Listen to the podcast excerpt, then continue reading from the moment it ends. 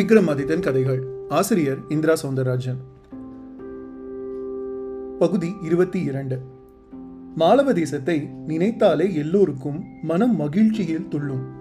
காரணம் அந்த தேசத்தில் நிலவும் அமைதி மற்றும் வளம். ரிஷ்யஸ்ருங்கரின் கால்கள் அனுதினமும் அந்த மண்ணின் மேல் படுகின்றார் போல் மழை வளத்திற்கும் மாலவ தேசத்தில் பஞ்சமில்லை. இதனால் ஊரில் எங்கும் திருட்டு பயம் என்பதே இல்லாத ஒரு நிலை விளங்கி வந்தது. மாலவ தேசத்து அரசன் மகாபரனும் நல்லதொரு நீதிமான். அரச இலக்கணத்துக்கு மிக மிக பொருத்தமானவன். எப்பொழுதும் ஒரு ஊரின் வளம் என்பது அந்த ஊரில் வசிக்கும் மூன்று உயிர்களைச் சேர்ந்தது. முதல் உயிர் அந்த ஊரை நம்பி வாழும் பசுக்கள். அடுத்த உயிர் அவைகளை ரட்சிக்கும் பிராமணர்கள். மூன்றாவதாக அந்த நாட்டு அரசன். இவர்கள் தங்கள் கடமையை சிறப்பாக செய்தால்தான் மழையானது சரியாக பொழியும். காற்றும் வீச வேண்டிய விதத்தில் வீசி பயிர் பச்சைகளும் செழித்து வளரும். அதிலும் பசுக்களுக்கு உற்பாதம் ஏற்படும் பொழுது மண்ணில் எந்த செல்வமும் தங்காது. ஏனென்றால் அது ஒன்றுதான் தன் உடல் முழுக்க ரத்தமாய் ஓடும் திரவத்தை பாலாக்கி தன் மடியில் நிரப்பி தான் ஈன்ற கன்றுக்கு மட்டுமன்றி மற்ற உயிர்களுக்கும் வஞ்சனையின்றி அதை தருகிறது. அதன் சிறுநீரும் கோமியமாய் எந்தவிதமான அசுத்த விளைவுகளும் ஏற்படுத்தாமல் பஞ்சபூத அழுக்குகளையே சுத்திகரிக்க வல்லதாக உள்ளது. அதன் சாணமும் சூரிய கதிரை சுத்திகரித்து வியாதிக்கு காரணமான கிருமிகளை வளர விடாமல் செய்கிறது. ஒரு விலங்கு தான் வெளிவிடும் ஒவ்வொரு விஷயத்தாலும் சமூகத்திற்கு பயனளிப்பது என்பது பசுவிடம் மட்டும்தான். மற்ற உயிர்கள் உணவை உட்கொண்டாலும் வெளியேற்றுவதில் நாற்றமும் நலிவும் இருக்கும். பசு மட்டும் விதிவிலக்கு. பசுவை போல் மற்ற மிருகங்களும் பாலை தரலாம். ஆனால் பசுவின் அளவுக்கு எந்த ஒரு உயிரினமும் பால் தருவதில்லை. அந்த பாலிலும் கொழுப்பு முதலிய அம்சங்கள் அளவுக்கு மிகுதியாக இருக்கும். எனவே விசேஷ பிறப்பான பசுவின் உடம்பில் மொத்த தேவர்களும் குடியேறினார்கள். கைலாசபதியான அந்த ஈசனும் வைகுண்டபதியான நாராயணனும் சத்தியலோகத்து சரஸ்வதி ஸ்ரீலோக லக்ஷ்மி ஸ்ரீபுரத்து சக்தி வசிப்பதை பாகியமாக கருதுகின்றன. இன்னும் சொல்லப்போனால் ஒரு படி மேல் சென்று தங்கள் இருப்பிடத்தை விடவும் பசுவின் பாசம் உயர்ந்தது என்றும் கூறியுள்ளனர்.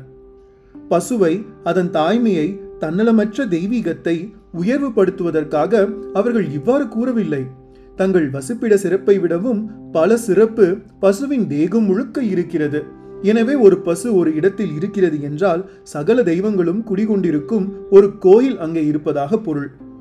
எனவேதான் பிற உயிர்வதை கூட மன்னிப்புக்கு உரியது பசுவதை மட்டும் பெற்ற தாயை கொன்றதற்கு சமமான பிழையுடையதாக கருதப்பட்டது. இதை உணர்ந்தே மன்னன் மகாபரனும் தனது மாலவ நாட்டில் பசுக்களை போஷிப்பதற்கென்றே ஒரு கோசாலையை நிர்மாணித்து பசுக்கள் அங்கே எந்த துன்பமும் இன்றி வாழ வழிவகை செய்து கொடுத்தான். மகாபரனின் நாட்டில் பிராமணர்களும் அன்றைய பொழுதுக்காக மட்டும் வாழ்ந்தார்கள். தினம் பிச்சை கேட்டு நடந்து அரிசி பெற்று அதில் சோறு பொங்கி தின்று பின் அதிலும் மீதம் இருந்தால் நாளைக்கு என்று வைத்துக் கொள்ளாமல் தானம் செய்துவிட வேண்டும். இது பிராமண லட்சணம் மட்டுமல்ல. எஞ்சிய நேரத்தில் வேதங்களை போஷித்து உலக நன்மைக்காக ஜபதபங்களில் ஈடுபட வேண்டும். பிற நலம் மட்டுமே தன்னலம் தனக்கு என்று தனியே ஒரு நலமும் இல்லை என்கிற மனநிலையும் அதில் உறுதியும் கொண்டும் வாழும் மனிதர் யாராயினும் அவர் பிராமணரே. அப்படி பார்த்தால் மாலவ தேசம் முழுக்க வசிக்கும் ஒவ்வொருவரும் பிராமண லட்சணத்துடன் தான் இருந்தார்கள். மூன்றாவதாக அரசன் மகாபரன். அரசன் என்கிற அகந்தை துளியும் இல்லாதவன். தினம் ஒரு குடிமகன் வீட்டுக்கு சென்று அவர்களோடு அமர்ந்து அவர்கள் வீட்டுச் சமையல் எதுவாக இருப்பினும் அதை அறுசுவைக்கு மேல் நினைத்து உண்ணுபவன். தன் வரையில் மாலவ தேசத்து மக்கள் அவ்வளவு பேருமே தன்னோடு இணைந்து பிறந்தவர்கள் என்பது அவன் கருத்து. இப்படி முக்கிய மூன்று உயர் அம்சங்களுமே உலகமே போற்றும்படி தனிச்சிறப்புடன் கடமை தவறாமல் நிகழ்ந்ததால் மாலவ தேசத்தில் தர்ம தேவதையும் வந்து குடிகொண்டு விட்டாள். அதிலும் குறிப்பாக மாலவ தேசத்து அரண்மனையை ஒட்டியுள்ள ஒரு கல் மண்டபத்தில் அவள் வந்து அமர்ந்து கொண்டு ஊராரின் செழுத்த நிலையை பார்த்து பார்த்து மாய்ந்து கொண்டிருந்தாள்.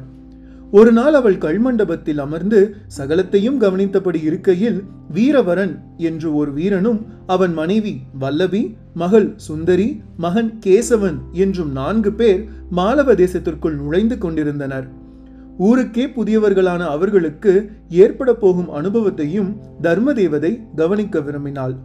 ஒரு முதிய பெண் வடிவம் எடுத்து வீரவரன் எதிரில் சென்றாள். வீரவரனும் அவளை பார்த்து வணங்கிவிட்டு அவளிடம் மாலவ தேசம் பற்றி கேள்விகளை கேட்கத் தொடங்கினான். தாயே இதுதானா மாலவ தேசம் அதில் என்ன சந்தேகம்? திரும்பும் இடமெல்லாம் மகிழ்ச்சி எங்கிருக்கிறதோ அது மாலவ தேசமாகத்தான் இருக்கும். அப்படியா? ஏன் அந்த கைலாயம் வைகுண்டத்தில் எல்லாம் கூட இங்குள்ள அளவு மகிழ்ச்சி கிடையாதா? நான் அப்படி கூறவில்லை. அது கடவுளரின் இருப்பிடம். அங்கே ஞானத்துக்கே முதலிடம். இங்கோ அப்படி இல்லை. இங்கே மகிழ்ச்சிக்கு பஞ்சமே இல்லாமல் வாழலாம். ஆஹா அப்படியா? இப்படி கூட ஒரு ஊர் இந்த உலகத்தில் இருக்க முடியுமா என்ன?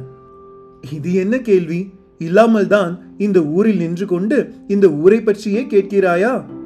மிகவும் மகிழ்ச்சி. நான் விராட நாட்டான். பல காரணங்கள் உத்தேசித்து நான் குடும்பத்துடன் கால் போன போக்கில் புறப்பட்டு விட்டேன். வழியில்தான் இந்த மாலவ தேசம் பற்றி அறிந்து இங்கே வந்தேன். உலகிலேயே நான் இப்படி ஒரு ஊரை பற்றி கேள்விப்பட்டதில்லை பார்த்ததும் இல்லை. மிகவும் மகிழ்ச்சி. ஏதாவது உதவி தேவை என்றால் இங்கே நேராக மன்னரிடமே சென்று கூறலாம். உடனே அவர் ஆவண செய்து தருவார். ஆஹா என்ன ஒரு அற்புதமான நிலைப்பாடு. நான் இப்பொழுதே அரசரை சென்று பார்த்து நாங்கள் இந்த மண்ணில் வசிக்க ஒரு வீடு வேண்டும் என்று கேட்கப் போகிறேன்.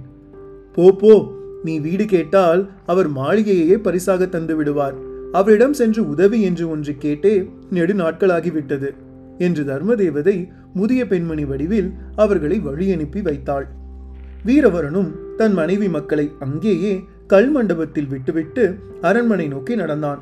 செல்லும் வழியெல்லாம் அவன் கண்களில் அரிய காட்சிகளே பட்டன. மாலவ தேசத்து பெண்கள் மிகவும் அழகாக இருந்தார்கள்.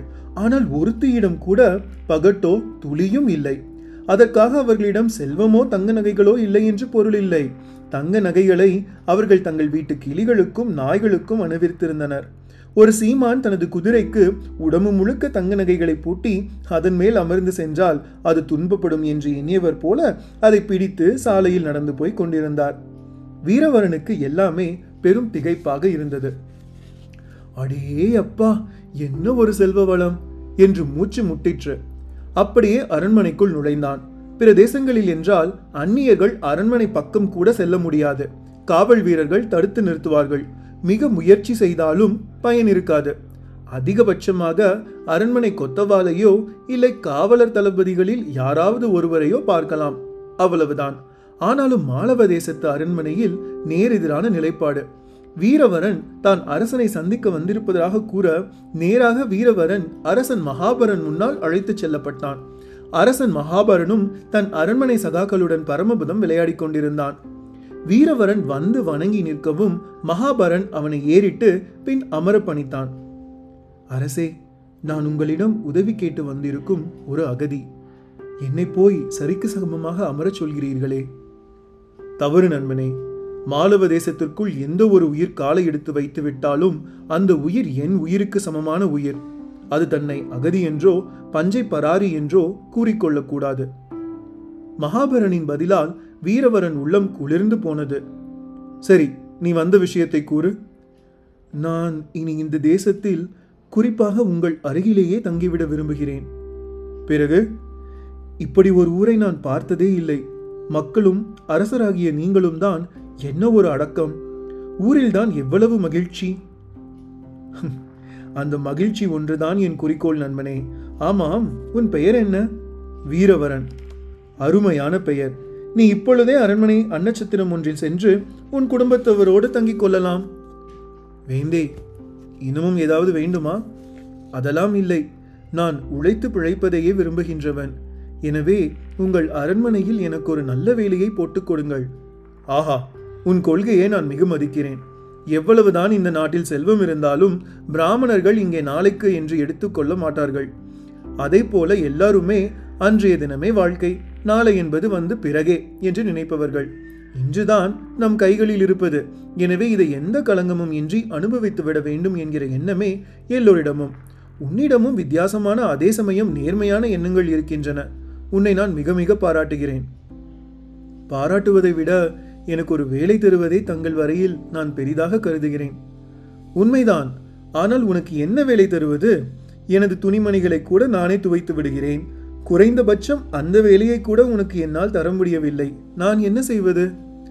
அப்படியெல்லாம் கூறாதீர்கள். மனம் இருந்தால் மார்க்கம் உண்டு. தாங்கள் அறியாததா?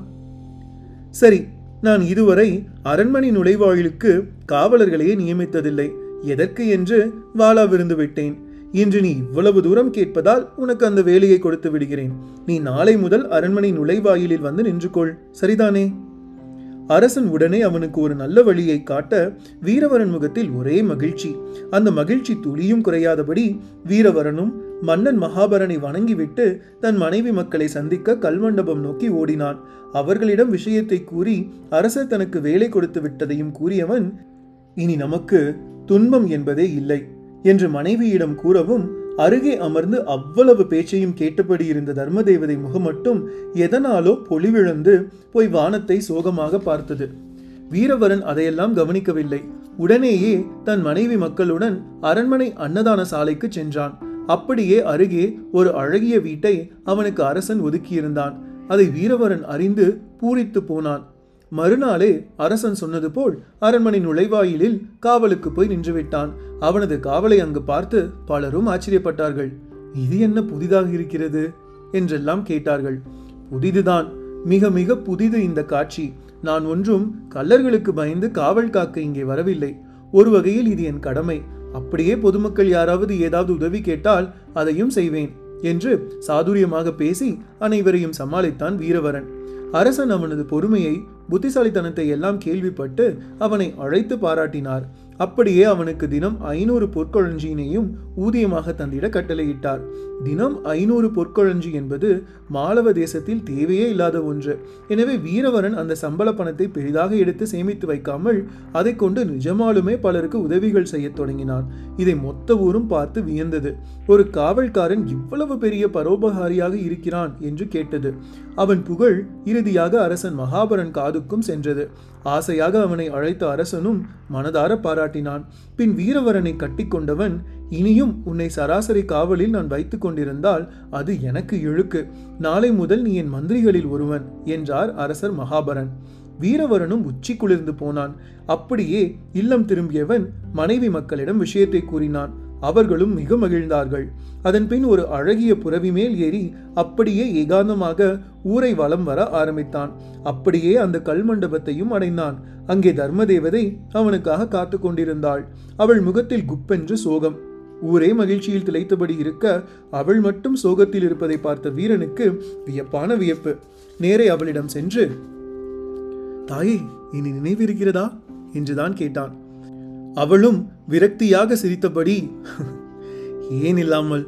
நீ வீரவரன் உன் மனைவி வல்லபி மகள் சுந்தரி மகன் கேசவனுடன் மன்னன் மகாபரன் ஆளும் இந்த மாலவ தேசத்திற்கு ஒரு நாடோடியாக ஒரு நாள் வந்தவர்கள்தானே? தர்மதேவதை சோகம் கலையாதபடி திருப்பி கேட்டது.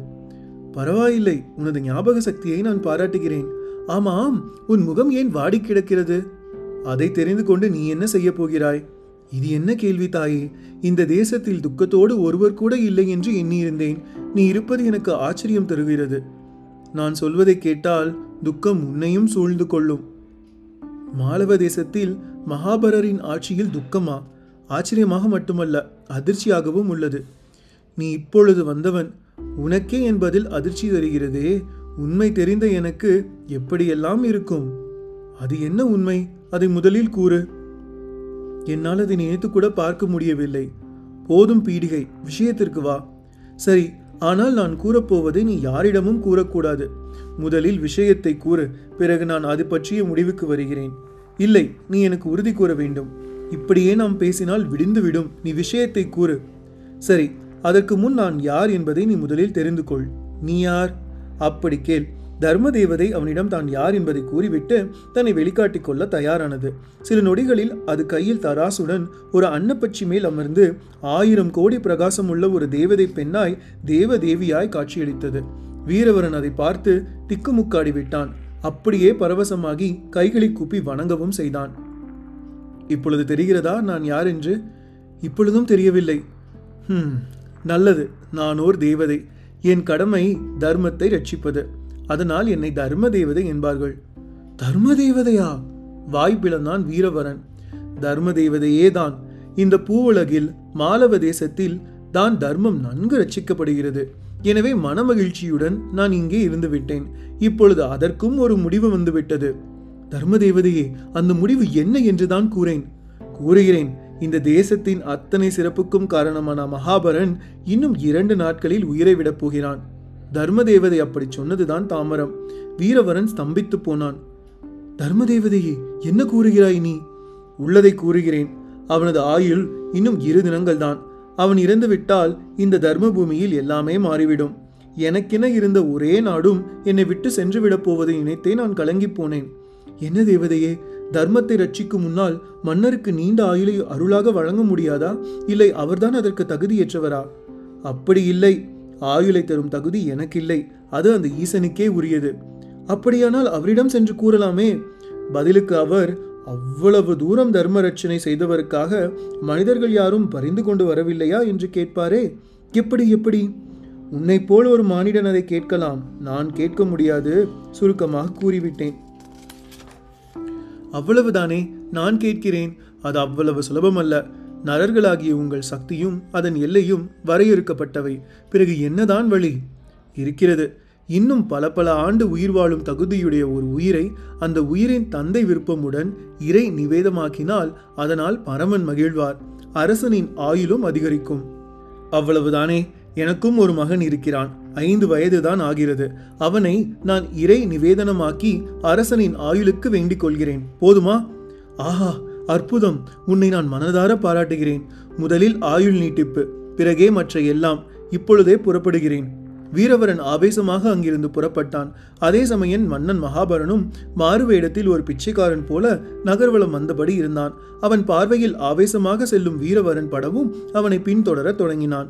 வீரவரன் நேராக அரசன் அவனுக்கென அழுத்திருந்த வீட்டுக்கு தான் சென்றான். அவன் மனைவி மக்கள் அவனை வரவேற்று சிரித்தனர். மனைவி வல்லபி மட்டும் அவன் முகத்தில் தெரியும் பதட்டத்தை வைத்து ஏதோ மனக்குழப்பத்தில் இருக்கிறார் போல தெரிகிறதே என்றாள். ஆம் வல்லபி என்னிடம் கூறலாமே?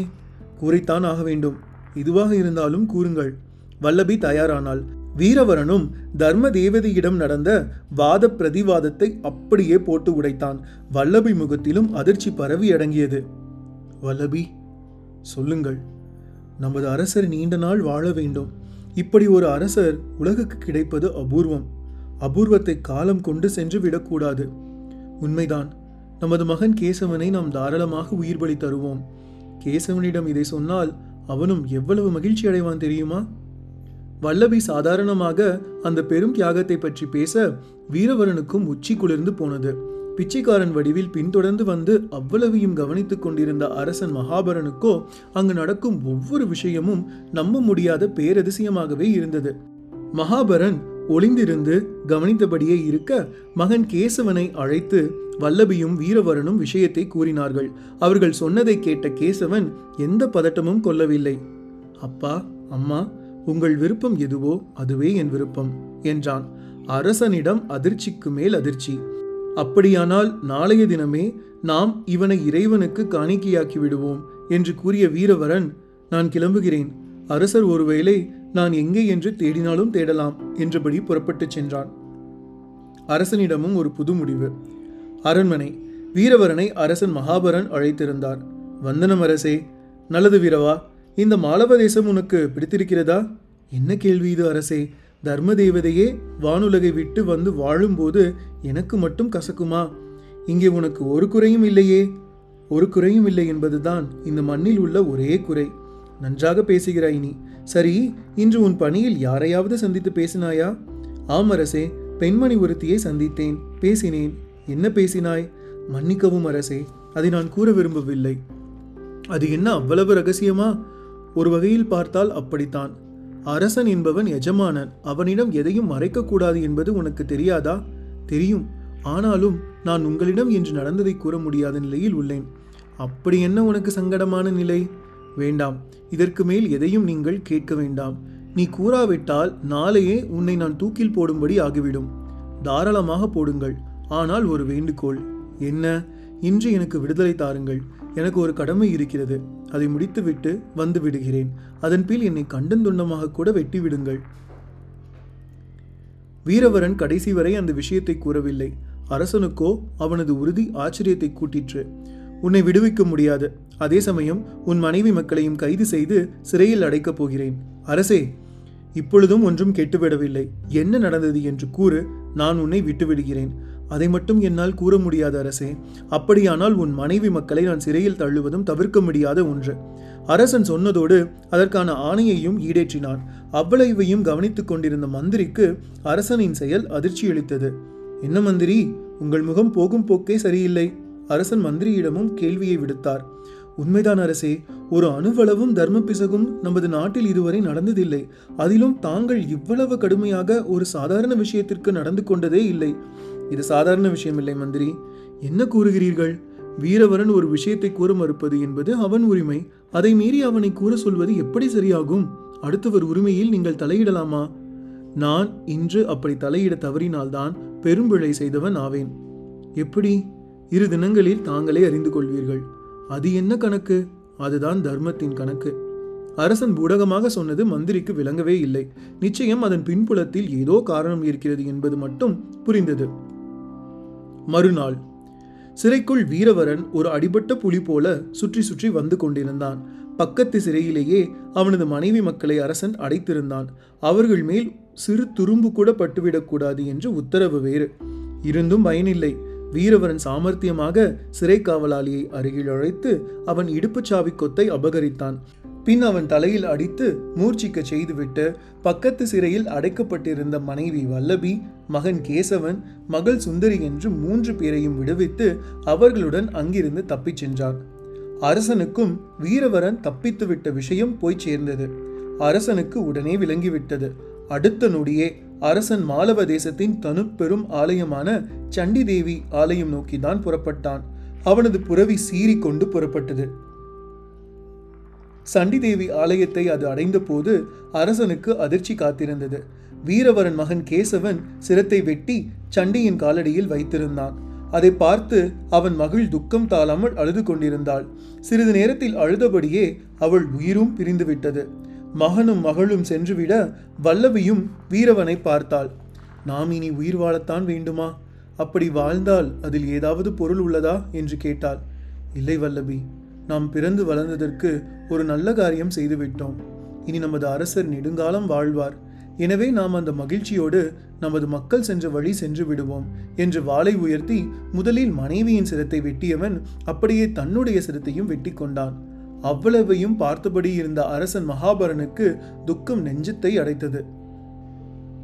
ஆ என்ன ஒரு தியாகம்? என் குடிமக்களுக்கு தான் என் மேல் என்ன ஒரு பற்று?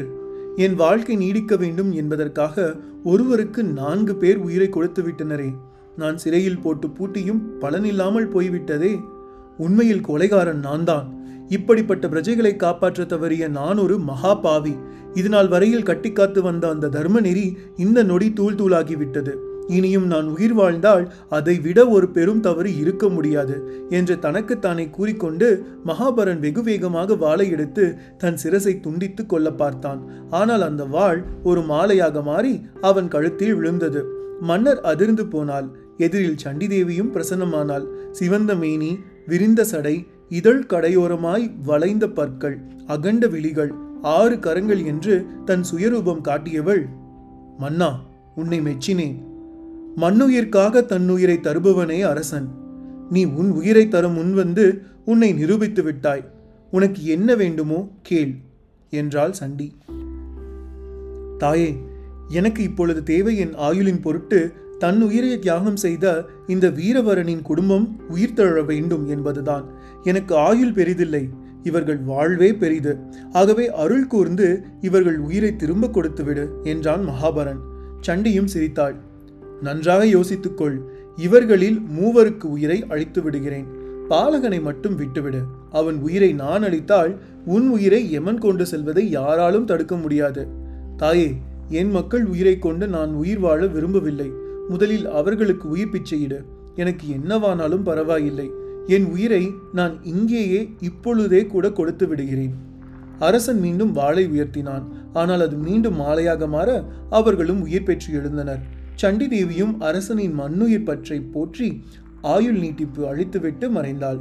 மன்னன் மகாபரனும் முதல் காரியமாக தனக்காக துணிந்து உயிர் விட்ட கேசவனை ஓடிச் சென்று கட்டிக்கொண்டான் அப்படியே வீரவரனையும் கட்டித் தழுவிக் உன்னை போல் ஒரு பிரஜை கிடைக்க நான் மிகவும் புண்ணியம் செய்திருக்க வேண்டும் என்றான். அங்கே மகிழ்ச்சி பொங்கி வழியத் தொடங்கியது. மன்னன் மகாபரனின் கதையை கூறிய கலைப்போடு வேதாளம் விக்ரமாதித்தனை பார்த்தது.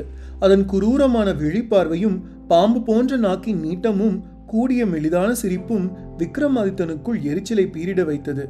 என்ன வேதாளமே மன்னன் மகாபரன் கதையை கூறி வீரவன் தலை சிறந்தவனா அவன் மகன் தலை சிறந்தவனா? இல்லை எந்த எதிர்ப்புமின்றி மகனை தர சம்மதித்த வல்லபி தலை சிறந்தவளா என்று கேட்கப் போகிறாய். சரிதானே? விக்ரமாதித்தனின் கேள்விக்கு வேதாளம் இடி இடி என்று சிரிக்கத் தொடங்கியது. சரி நீ சிரித்து முடி பிறகு நான் பதில் கூறுகிறேன் என்றான் விக்ரமாதித்தனும். உடனேயே வேதாளம் வாயை மூடிக்கொண்டது. ஒரு பழமொழி உண்டு ஏறினால் உச்சி இறங்கினால் பாதாளம் என்று. அது உனக்கு மிக பொருந்துகிறது என்றான் விக்ரமாதித்தன். போதும் விக்ரமாதித்தா நான் நேரடியாகவே சொல்லிவிடுகிறேன். மகாபரன் கதை ஒரு வினோதமான கதை. உன்னிடம் துரோகத்தை பற்றியும் சுயநலத்தை பற்றியும் நிறைய கதைகள் கூறியதால் ஒரு தீய பாத்திரம் கூட இல்லாதபடி எல்லோரும் நல்லவராக இருக்கும் ஒரு கதையை கூறினேன். என் கேள்வி இதுதான். மகாபரன் கதையில் உண்மையில் மிகச்சிறந்தவர் யார்? அதற்கு மட்டும் நீ பதில் கூறிவிடு. வேதாளம் கொக்கியை மாட்டிவிட்டு மௌனமாக விக்ரமாதித்தனை வெறிக்க ஆரம்பித்தது. விக்ரமாதித்தனும் தீவிரமாக சிந்திக்கத் தொடங்கினான். என்ன சிக்கலாக இருக்கிறதா? ஆமாம் ஒரு நல்லவன் ஒரு கெட்டவன் என்று மனிதர்கள் உள்ள கதைகளில் எடையிட்டு பார்ப்பது சுலபம். இந்த கதையிலோ எல்லோருமே சிறந்தவர்கள். இதில் மிகச்சிறந்தவர் யார் என்று எப்படி கூறுவது? கூறத்தான் வேண்டும். இல்லாவிட்டால் உன் கதி என்னவாகும் என்று நான் கூற தேவையில்லை. வேதாளம் எச்சரிக்கை வேறு செய்தது. விக்ரமாதித்தன் அண்ணாந்து பார்த்தான். வானில் வாரி இறைத்தது போல நட்சத்திர கூட்டம். மயானத்திலும் அன்று அவ்வளவாக பிணவரத்து இல்லை. எனவே மயானம் எந்தவித சந்தடியும் இன்றி அமைதியாக இருந்தது. அந்த அமைதியில் சிந்திப்பது என்பது ஒரு தனி சுகம். இருந்தாலும் காரண காரியங்களுடன் விடையை கூற வேண்டுமே. கவலையோடும் கருத்தோடும் சிந்தித்த விக்ரமாதித்தன் இறுதியாக தன் பதிலுக்காக வேதாளத்தை பார்த்தான். என்ன பதில் தயாராகிவிட்டதா இல்லாவிட்டால் உன் கோர முகத்தை நான் பார்ப்பேனா? வேதாளங்களில் நான் அழகன் என்பதை மறந்து விடாதே ரசனையை இப்படியெல்லாம் நீ கொலை செய்யாதே நான் சொல்வதை நன்றாக கேட்டுக்கொள். ஒரு வகையில் வீரவரன் மிகச்சிறந்தவன். ஆனால் அரசனை காப்பாற்றும் கடமை அவனுக்கு இருக்கிறது. அவனோடு ஒப்பிடும்போது அவன் மகன் கேசவன் மிக மிகச் சிறந்தவனாகி விடுகிறான். இருந்தாலும் இங்கேயும் ஒரு விஷயம் இது அடுக்கிறது. தந்தையின் பேச்சை கேட்டு நடப்பது என்கிற கடமை கேசவனுக்கு. இவர்களில் சகோதரன் இறந்துவிட்ட துக்கத்தில் உயிர்விட்ட சுந்தரிதான் உண்மையில் அதிசிறந்தவள். ஆனாலும் அவள் தன் தாயும் தந்தையும் தங்களை பிரிந்து துடிப்பார்களே என்று சிந்திக்க தவறிவிட்டாள். அதுவே வீரவரனும் அவன் மனைவியும் கூட உயிரை விட காரணமாகிவிட்டது. துக்கம் தாழாமல் உயிர் விடுவது என்பது ஒரு வகையில் கோழைத்தனம் கூட. எனவே அரிய செயலை இவர்களின் சரியில்லாத நோக்கங்கள் கெடுத்துவிட்டன. ஆனால் இவர்களில் தலையான செயலை செய்தவன் மன்னன் மகாபரன்தான் சண்டி தேவி எச்சரிக்கை செய்தும் கூட தன்னுயிர் பெரிதில்லை. வீரவரன் குடும்பம் உயிர் தழ வேண்டும் என்றே கருதினான். அதே போல வீரவரன் தன் பொருட்டு தியாகம் செய்ய போகிறான் என்று தெரிந்தவுடன் அவனை சிறையிலிட்டு அவன் மனைவி மக்களையும் சிறையிலிட்டு அவர்களை காப்பாற்ற முயன்றான். எங்கேயும் தன்னுயிரை அவன் பெரிதாக நினைக்கவில்லை. எனவே மாலவ தேசத்து அரசன்தான் அனைவர்களிலும் அதிசிறந்தவன். விக்ரமாதித்தன் கூறிய பதிலை தொடர்ந்து வேதாளம் அருமை மன்னா அருமை. ஆனால் நீ என்னை கைப்பற்றிச் செல்வதில் மட்டும் திறமையற்றவனே. நான் வருகிறேன். என்று பறக்க ஆரம்பித்தது. விக்ரமாதித்தன் அப்படியே ஒரு ஓரமாக போய் அமர்ந்து விட்டான். இருந்தாலும் அந்த அலுப்பும் சலிப்பும் சிறிது நேரத்திற்கு தான் அவனிடம் இருந்தது. மீண்டும் முருங்கை மரத்தில் ஊஞ்சல் போல் ஆடியபடி இருக்கும் வேதாளத்தை நோக்கி நடக்கத் தொடங்கினான். பகுதி இருபத்தி இரண்டு முற்று பெற்றது.